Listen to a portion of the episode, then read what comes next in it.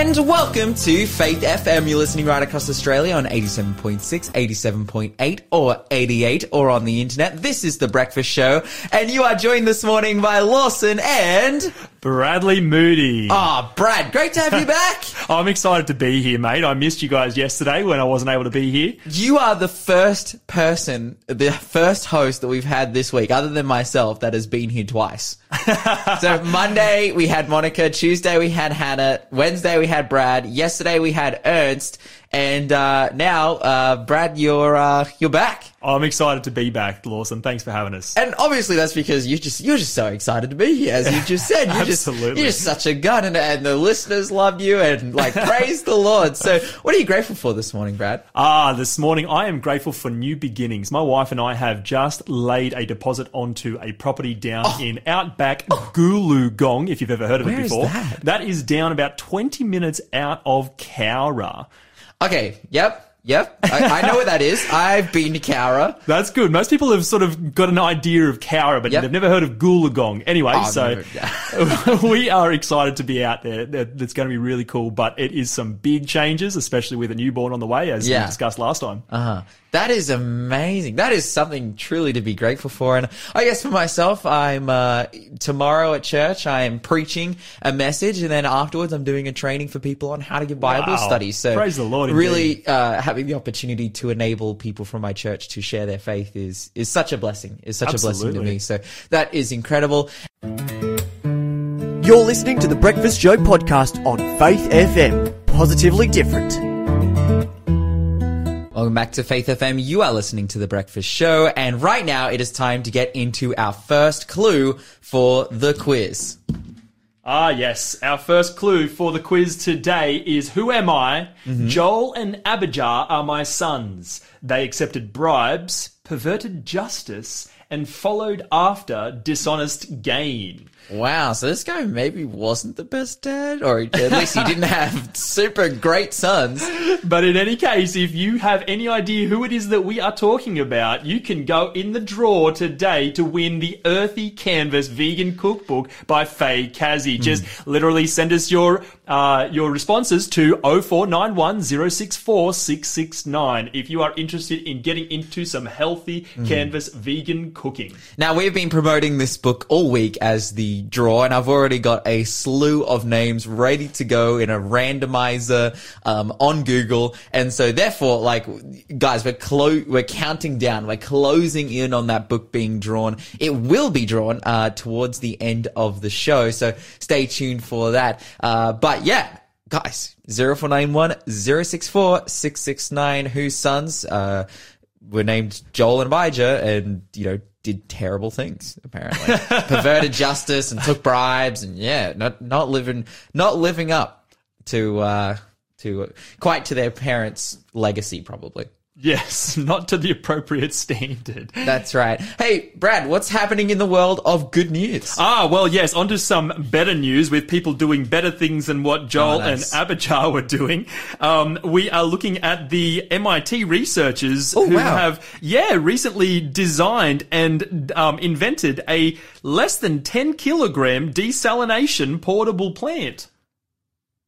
Okay, wait, so, so you can just like rock up anywhere, chuck it in, and bam, you have You have water. drinking water straight out of the ocean if you need. So there's obviously plenty of options for usefulness Uh-huh. for it. Um, but yeah, 10 kilograms, which is much less than the usual. Usually they're, they're quite an expensive and quite a hefty thing to cart around with a bunch of different filters that they've got to pass through the Mm-hmm, water, pass the water through. But this particular desalini- desalinization plant uses a new technology called ion concentration polarization Ah, okay, which yep. sounds fancy, but all it basically means is that use electrical um, currents passing over the top and bottom of Mm-hmm. the water running through a channel um, to remove the particles such as bacteria, molecules, viruses, and salt as they flow past, which are eventually discharged. So yes, desalinization in your hands at your fingertips. That is like if you want to live beach life, if you just want to live in a tent on the beach and just stay there forever, if you've just got this, you know, this desalinization mas- machine and a, and so okay, so you'd need a solar panel and this machine, Correct. and then Yes. you could literally live anywhere. You basically could. And they have thought of that. They have connected it so that it uses less power than a cell phone charger. Oh, that's and crazy. It can be connected wild. to a small solar panel to be used portably without power. Because, okay, it's it's ten kilos is the weight of this thing. Yet it's using less power than my phone charger, which is you know my phone is like very very light, much lighter than ten kilos. So that is so. that is incredible. Oh wow. Oh man, this is just like I always have this thing with people. You know, like when you do like would you rather's and you you talk about a couple different situations. My my one of my go to would you rather's is like would you like never eat food again if you just never got hungry and were perfectly nourished. And I think a lot of people are like, oh no, like I just enjoy food so much. Like food is so great and I could never live without it. Like, and I love spending time at the table with people. But for me, I'm like, dude, I would never eat again if I didn't have to. I'd just have so much time and I could just do anything. Like just go up into the mountains wherever I want. But this is literally giving you the ability to do that. That's, that's incredible. yeah, well, it's not providing you food from the ground. Oh, okay, yeah, but it is right, providing right, the water, definitely. The water, yeah, the- exactly. the, most needed component. here. Absolutely.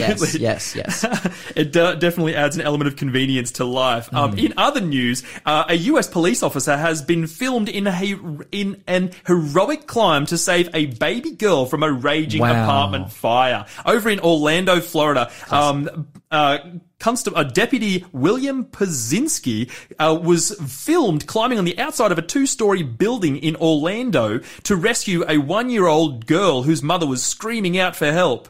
Basically, he had to uh, uh, uh, scale a balcony and had to balance on the edge of one of the balcony rails to be able to actually get access to the little girl and then bring her to safety. Uh, so, just an incredible story. But one of the, um, I think, what's worth mentioning as well is that there is some other unsung heroes in the story, just mentioned as in passing at the end of the article, where the Red Cross is also providing emergency assist- assistance to 20 people left homeless as a result of the fire. So, uh, heroes all round in Orlando, Florida. Shout out to uh, Deputy Puzinski. Yeah, just getting it done, climbing up the ladder and putting his life on the line. It's interesting. Like he's not a fireman.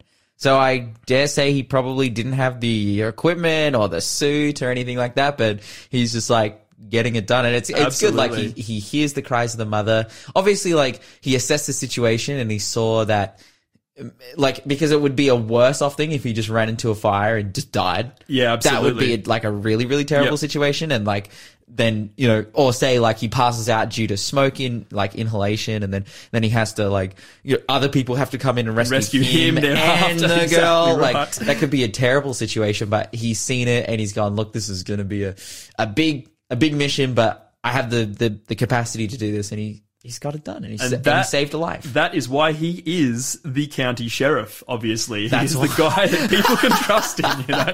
He's the guy that you can depend upon to get it done, as Ah, you said. that's, that's amazing. and finally, in um, other news, we have a, a company in uh, France called Glowee that has decided that they want to set up street lights using bacterial bioluminescence Hmm. as opposed to the standard electrical uh, type of lighting for streets, which Oh, wow. is super exciting using bacteria and fungus for good things, whereas usually uh, in my line of work as a podiatrist, um, they are only ever bad things. You're, so just- you're trying to get them out of there. exactly right. We Hmm. do not want bacteria and fungus, but if we can put them to good use and use them to light our streets, uh, make them our slaves, then then it's worthwhile having them in the world still. yes, if we can, if we can colonize bacteria and uh, put them in this way, then they're good. Okay, so so it's bioluminescence, and they're just like putting it in, as you said, street lights and whatnot.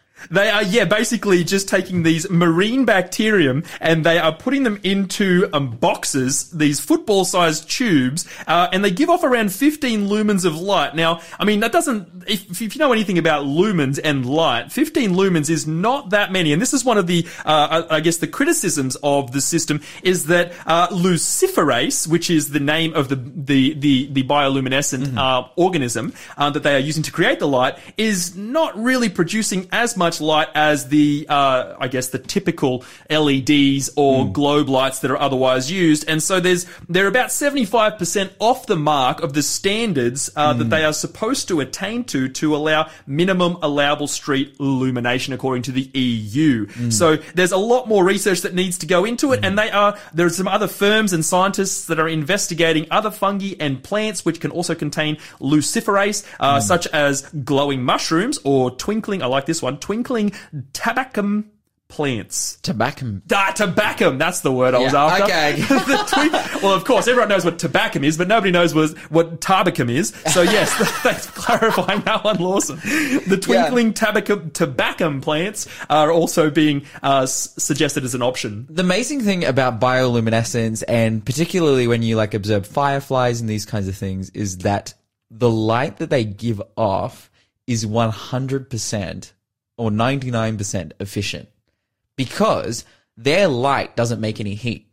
Most lights, Right. most lights make heat as well. And heat is like, you know, if, if you guys know anything about how energy works, like heat is wasted energy. And it's like, heat is like the enemy of creating energy. So you have a car, it has an engine in it, and without a cooling system, it'll get hot and just die. Because when you create energy, um, things usually heat up. Unless it's 100% efficient, which things like bioluminescence and like these lights in nature, um, actually have the ability to do. So it, it's, it's, it's wild, it's crazy, but ultimately, um, I would really like to see, you know, because, uh, like, what's the color of these things? it looks, to, it's hard to describe. Obviously, we can't give you a picture, but That's it's right. kind of like that sort of that light bluey lagoon kind of color. Kind of like get. tealy. Yeah, so it's a beautiful color too. One that uh, you know I would not mind walking in the light of. Yeah, I, I feel like you know you could have like a street light. You could maybe take out less street lights and then have lots of these bioluminescence, and it might make up it the trick. Yeah, Might, absolutely. might work out. So yeah, it could definitely make us more efficient. to their that. credit, they are using billions of them within each one of these football-sized tubes. Well, You're listening to the Breakfast Show podcast on Faith FM. Positively different. And right now we have another clue for the quiz. What is our second clue, Brad? Second clue of the day is I asked, does the Lord delight in burnt offerings and sacrifices as much as in obeying the voice of the Lord? If you're a good hmm. Bible scholar, you'll know where that is found and you'll then be able to recall the story and who it is that we're talking about. Mm-hmm. And if you have that in mind, do not be afraid to get in touch with us on 0491 064 669 via text message as our phone system is still currently down, unfortunately. That number again, 0491 064 669 if you know who it is that we're talking about and you can go in the draw to win that amazing cookbook by Faye Kazi. Yep, and that draw will be drawn at the end of the show. So towards the end of the show, in the second half of second second half of the second hour, that is when we will be drawing. So guys, please stay tuned. And also, if you get this answer correct, if you get the person correct, your name will go in the draw again. Maybe if you've answered previous clue, clues or quizzes correct. But that's the thing. If you if you only answer today correct. Uh, your name will go in the draw once, and that is still a chance to win. So, Absolutely. 0491 064 669 is the number to call. But right now, let's get into some news from around the world, but also from Australia. So, a couple of days ago, I talked on air about specifically the religious discrimination bill, what it is aiming to do in Australia in terms of employment in Christian schools and how exactly that will go down and work. Now, uh, I've just been, you know, reading up on some different articles. Again, we're coming up to an election, so this is an election issue. And what has just been highlighted to me recently, it's something that we already know, knew about, is that very similar legislation was already passed down in Victoria. Um, that was called the uh, Stronger Protections Against Discrimination. Um, what was the Equal Opportunity uh, Religious Exemptions Amendment Bill of 2021? So that already That's passed. yes, that's right. That already passed down in Victoria, and the specific goal of the legislation was religious this is a this is a quote from the bill religious organizations in school will only be able to make employment decisions based on an employee's religious belief where these are inherent to the job religious bodies and schools will still be able to practice their faith teach their beliefs and set the religious ethos within their organization so what they're saying is okay yes you're allowed to be a christian school you're allowed to you're allowed to be Christian. You're allowed to you know teach Christianity. Um, but even that fact kind of comes under fire when you know we've had stories uh, on here before about parents complaining about different you know Christian messages and whatever it may be. But then also the other side, we we're kind of seeing this polarization within education at the moment of one side of you know uh, education just being you know uh, really hardcore in terms of teaching radical gender ideology and all these kinds of things and parents complaining. And then on the other side it's like uh, we covered a story earlier this week about a school who supported a charity um, in which the founder had tweeted things that the the parents of kids who went to the school saw as homophobic. And we read the tweets on air and it was like oh wait this is just someone who disagrees with the lgbt lifestyle which is a lot of people. This isn't like he's not saying like I hate gay people. Uh, but, you know, he's just tweeting, oh, the LGBT lifestyle isn't something I disagree with. And then all the parents get together and complain and make the school, you know, release ties with the charity. So this is definitely the conversation that's happening in, in that space. Now, again, this legislation says that, okay, schools are allowed to practice Christianity. They're allowed to be Christian schools.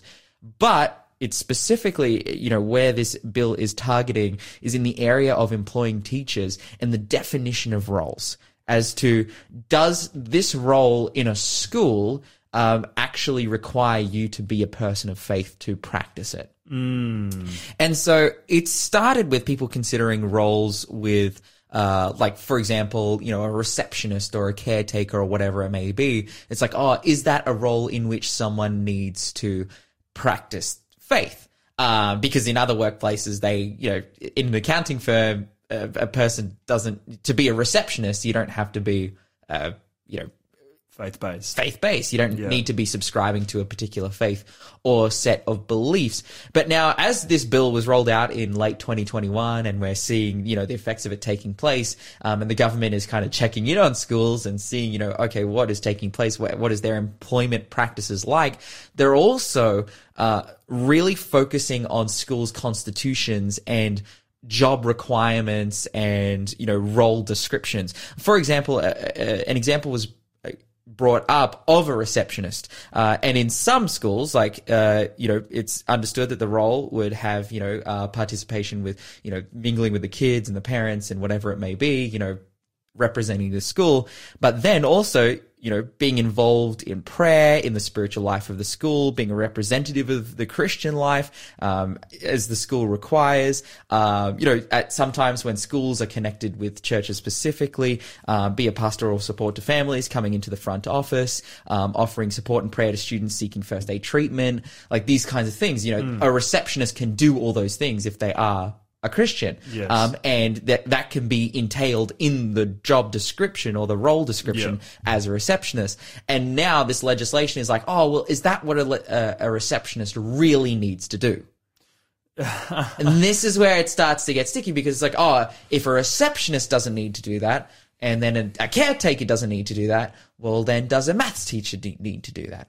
Yeah. Eh, or you know because maths isn't religion but you know they're a teacher but maths isn't religion. So you should be able there's there are uh, maths teachers who aren't religious. So you know and then it's like oh well, what about the english teacher? What about the history teacher? What about the geography teacher?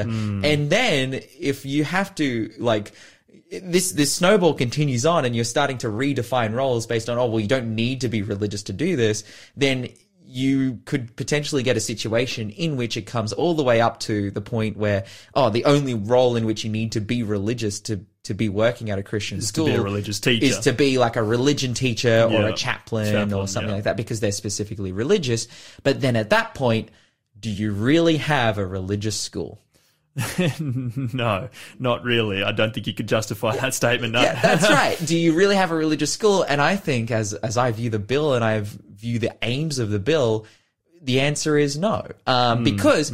Once those definitions get changed for those job roles, and then if you, for example, let's take it back to the receptionist uh, example, if those different stipulations are taken out of, you know, giving prayer to students and all those different things because the government has viewed that a role like being a receptionist shouldn't require that. So therefore you need to change your constitution.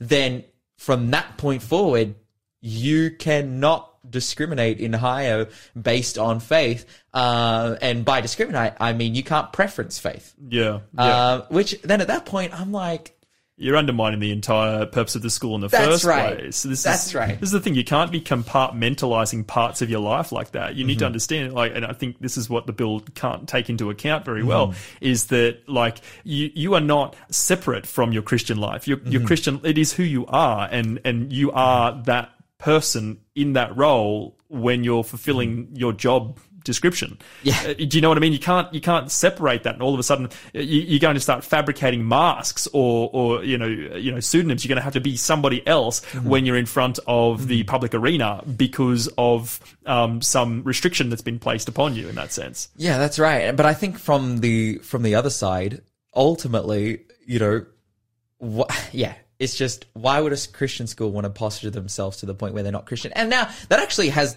taken place in a lot of schools. You know, I, I know a, a local school here in Newcastle. It's probably like one of our top schools in terms. It's one of the most expensive schools that you can go to, and it's one of our top schools in terms of like ATAR mark Yeah, and graduation, of everything. And- yeah. and uh, my family not being religious, they they but you know two of my sisters being very academically gifted and going through uni and getting very good marks in the ATAR, all those kinds of things. Um, ended up going to this school. Now this school is Anglican based. Um, they are they are like connected to the Newcastle Cathedral. Uh, here, you know, right across the road. Um, yeah, yeah. There's just no culture of Christianity in that school at all. Um, and that is because simply the school doesn't want to do that. Um, and that is perfectly fine and up to the school. But when it comes to schools that actually want to give Christian education and have Yeah. people fulfilling those roles that can represent Christianity to the kids, like, it's your choice if you want to teach in a Christian school That's or it. not. Yeah. Uh, it is 100% your choice. And especially in an area like teaching, which at the moment there are plenty of job opportunities in teaching. Uh, like, yeah, like all job markets, it's, you know, relatively difficult to get a job, but there's plenty of opportunities. Why do we need to take away a school's ability to teach according to their faith when that faith isn't illegal? Like Christianity Exactly isn't illegal. Therefore, you know, we should be able to teach according to the faith. So it's something to keep in mind, especially as we approach the federal election, just to see what the different parties' uh, perspectives on that are. You're listening to the Breakfast Show podcast on Faith FM. Positively different. And you are listening to The Breakfast Show on Faith FM. And right now, we are going to go into an interview with John Cosmeyer from Adventist Aviation. But before we do, we'll just have another clue for the quiz. Here is your third clue. From year to year, I went on a circuit from Bethel to Gilgal to Mizpah, judging Israel in all those places. If you have any idea who that is, send it through to 0491064669. Right now, this is Lyle and John Cosmeyer. Welcome back, everybody. You're listening to the Breakfast Show on Faith FM. And joining us in the studio right now is Pastor John Cosmeyer, who is a veteran pilot. First got his license back in 1973. John, you, we're going to talk about Adventist aviation and uh, mission flying, those kinds of things right now. But how many hours have you accumulated over those years? You've been flying for a long time now. Yeah, it's over 800. Over 800 hours. And how many different types of aircraft? I think I stopped counting at about 65. Okay, that's a decent number of different types of aeroplanes. John, tell me, why was it that you decided to get your pilot's license? because I got sick of sitting on a mission ship doing 17 knots, eight forward and seven up and down. yeah, yeah, that's that's quite time consuming. Of course, back in 1973, I guess it was, did we own many aircraft back at that time? Yeah, it's not only the number of aircraft you own, but also how much you fly. And at that time, a lot of aeroplanes that we owned were in Papua New Guinea and the islands of the Pacific. They were very, very efficiently used all the time. You talked about being stuck on mission ships and looking up to the skies and thinking, you know, 140 knots would be a lot better than this. Oh, yes. Yeah. Whereabouts did you start your flying, your mission flying? Well, let's start with sailing. I was in the Madang mission, the Madang area. Yes, yes, been there. And that's where I became a ship captain of the Malalangi and the Carcelli and others. And then we went to Kavieng. But Kavieng was where there was a very good airstrip. And there was an aeroplane sitting there that I couldn't use. And so I decided that I'd come back to Australia and get my pilot's license. Now, you talk about these very good airstrips that they've got. Are these airstrips that are dating back to the Second World War? Was that when they were built? Oh, some of them were built a lot earlier than that as well. But the Second World War really put the cap on them because if they were bombed, then they were redone, and as a result, they had good services. Yes. And uh, places like Kavieng and, and uh, Madang and Lorengau in Manus and so on, they all have very good airstrips. Yes, absolutely. Okay, so you've headed back to Australia, got your pilot's license. Where did you do the majority of your flying for those early years? I ended up doing most of my flying in Australia actually, but I did Right. go I did go back to New Guinea in 1987. Logged up a few hours there flying in the Highlands, but I was also the principal of a school, so it was split time.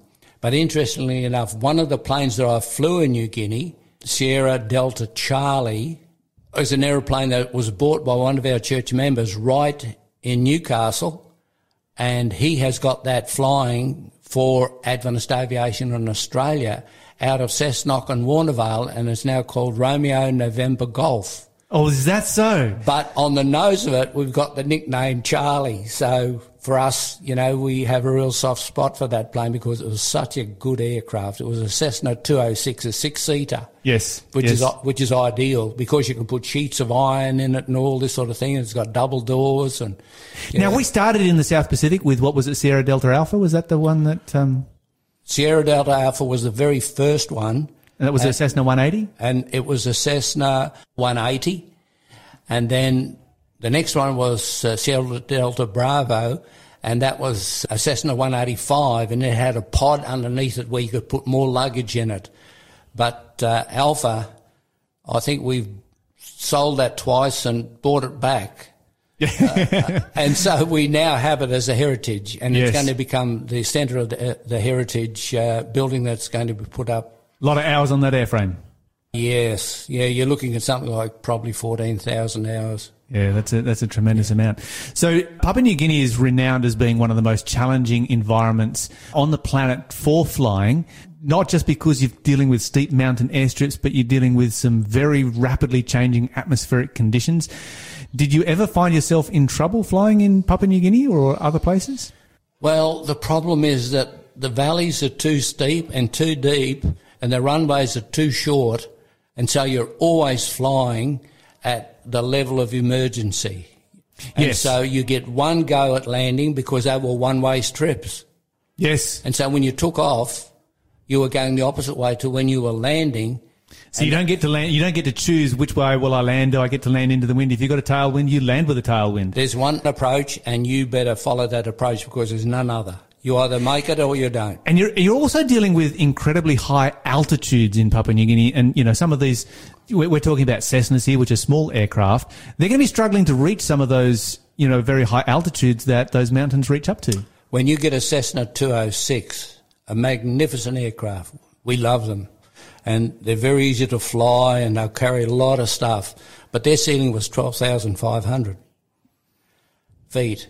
Yes. And the highest mountain in Papua New Guinea is 15,000. So you've always got your wings below the level of the land. Yes. And if you get into one of those valleys where it's too narrow to turn around and you run into a dead end valley, that can be uh, quite the challenge. Well, we have a little trick that overcomes that, and uh, it's what they call a wing over. And so you fly along, and then if, I mean, you should not be there, but Yes. if by chance you do get caught for some reason, you just poke the nose up in the sky, and then you Stall it onto one wing. do a stall onto one wing, and then you turn around, come back the way you came in, and hope that the valley was wide enough. But, but valley flying, you never go up the middle. You always go up one side. So if the engine does stop, you've got, you're able to turn around. Whereas if you're in the middle, you, you're flying into high ground both ways. Yes. Not a good move. We say, never think about when we're flying in Australia where we can be well above the terrain and have all kinds of different options. But New Guinea, that's a different kettle of fish altogether. Yep. Now, you said that you've done the majority of your flying in Australia. Now, you're currently heading up uh, Adventist Aviation Association. You're a veteran pilot, been doing this for very many years. What kind of work is that doing here in Australia? It's shifting people. Yeah, it's a crazy way of saying it. But all it is, is shifting people from one place to another place which is isolated and which needs the gospel.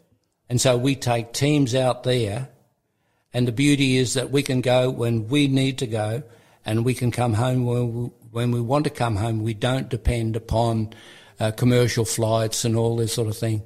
Um, and it enables us to carry what we need to carry. And we carry teams of people who are committed Christians spreading the gospel of Christ. And interestingly enough, the book of Revelation says, and I saw another angel flying in the midst of heaven, having the everlasting gospel Yes. to preach unto them.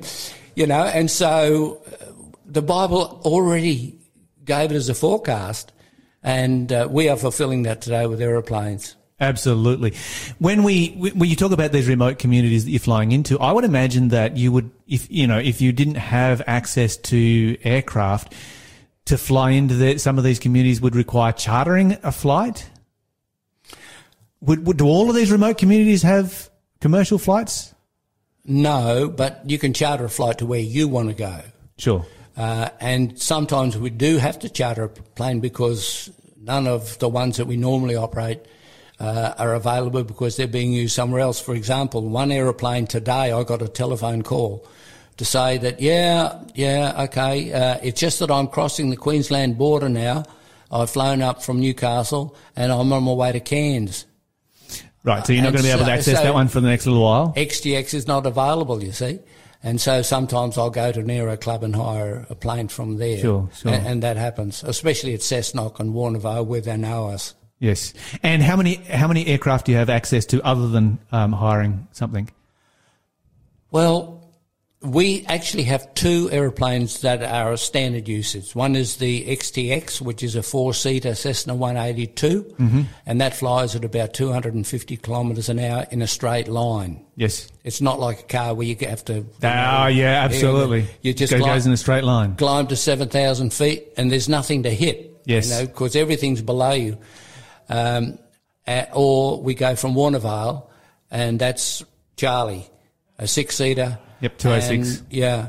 And uh, it, it'll do around about 270 kilometres an hour. In other words, 150, uh, 130 knots or 125 knots. That's infinitely more efficient uh, than you know jumping in a car and heading for the outback. Well, for example, on a Saturday morning, I'll fly from Cessnock at 8 o'clock and I will be in Moree at 20 past 9 In time for church. in time for church. And then when you do Sabbath school, church, and then you have lunch, and then you have an afternoon meeting where people usually ask a question of what's going on in the rest of the world and our take on it. Uh, and then if that finishes at four o'clock, you're back in Cessnock at half past five. Yes, How can you do that by car? you can't. And so, you know, And the thing is, when you do it by car, you arrive exhausted anyway. you, the only thing you're fit for is to go to the toilet real quick and to have something to eat, and then it takes you a little while to recover. Well, what's happened to the rest of the day? And so flying is just so effective in certain areas. Yes. You don't do the short runs. No. You do that by car. And the really long, long runs, well, you stay overnight anyway, which is okay. Sure. But it enables you to do that in between flying very effectively because people don't knock off until five o'clock on Friday afternoon and they go back to work on Monday morning. Well, it would take them two days to go there and get back, whereas now you do it on the Saturday, Sabbath, and they've got the, the whole of Sunday to spend with their family. And when it's all said and done, you know, our job is to look after people, isn't it? That's right. Yeah. Absolutely. So you don't save one by inflicting another. Yes, indeed. Yeah, that's a fantastic point that you've got right there. Tell me, how much has flying changed since you began in 1973? That was a few years ago, and I would say that you know navigation would be a simpler thing these days than what it was back then. Yeah, it's a double answer question. One is in Australia, we were flying 182s and 206s. Yes. And we've done that for the last 50 years. Very effective, very efficient, inverted commas, relatively cheap. But in Papua New Guinea, you, you can no longer get aviation fuel. You can only get jet fuel, which means that Is all that of so? all of a sudden you've got to now have aeroplanes that have a jet engine in them. Do you have turboprop? You've got your turboprops. Totally different story. And so the flying has changed a lot. Why is that? Why did that change in Papua New Guinea?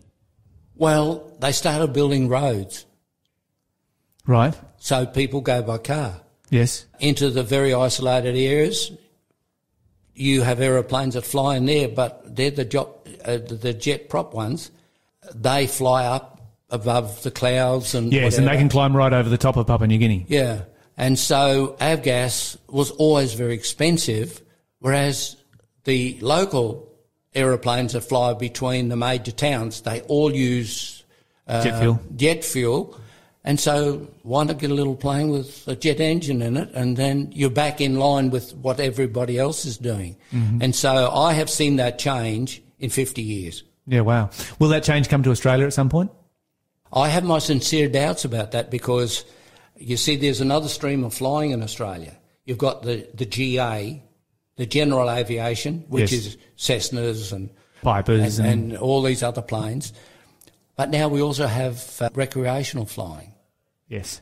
And so recreational flying, a totally different kind of aircraft, and they will always need uh, Avgas. avgas.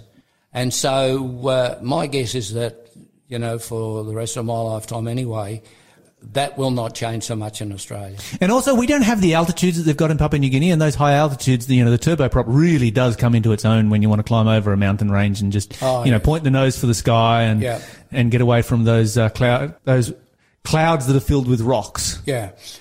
Well, with Adventist Aviation, we used to, whatever airstrip we were on, we would go straight to 8,000 feet. And then you'd head for the gaps in the mountains.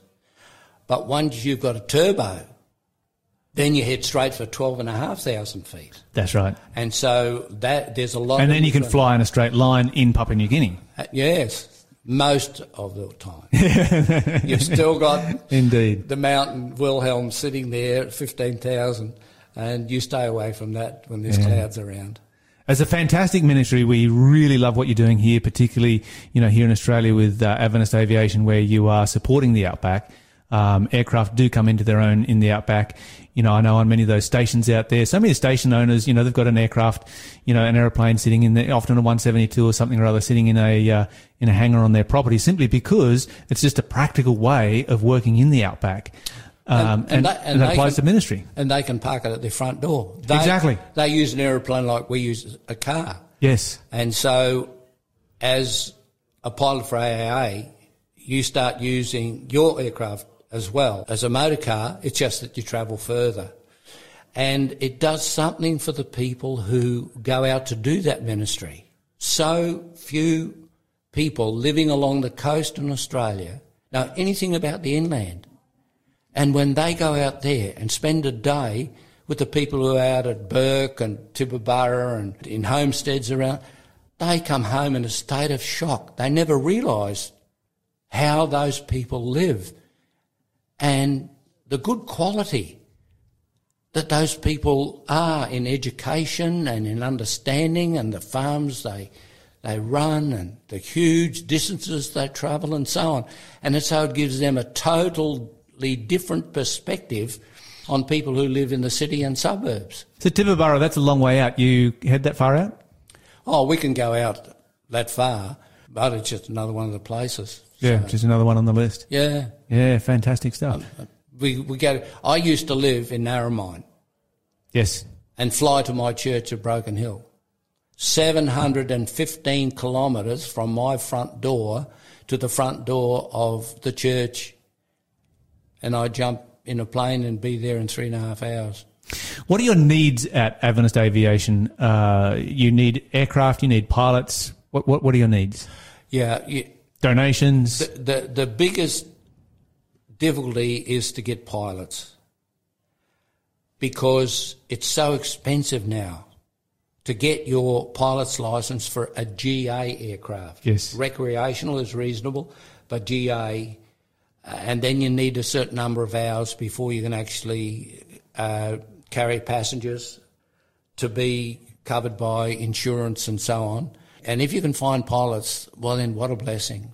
Because whatever needs arise, you can call on somebody and say, look, can you take the plane and take this group out, whatever. And we're finding it relatively easy now to get teams of people to go out and do what needs to be done out there. Uh, but pilots, that's that's a really curly one. Mm, Yeah. Yeah, what a challenge. Hey, we're going to have to finish up, but uh, before we finish up, John, what was what was probably the most exciting experience, uh, maybe challenging flying experience you've ever had, maybe the most dangerous? Uh,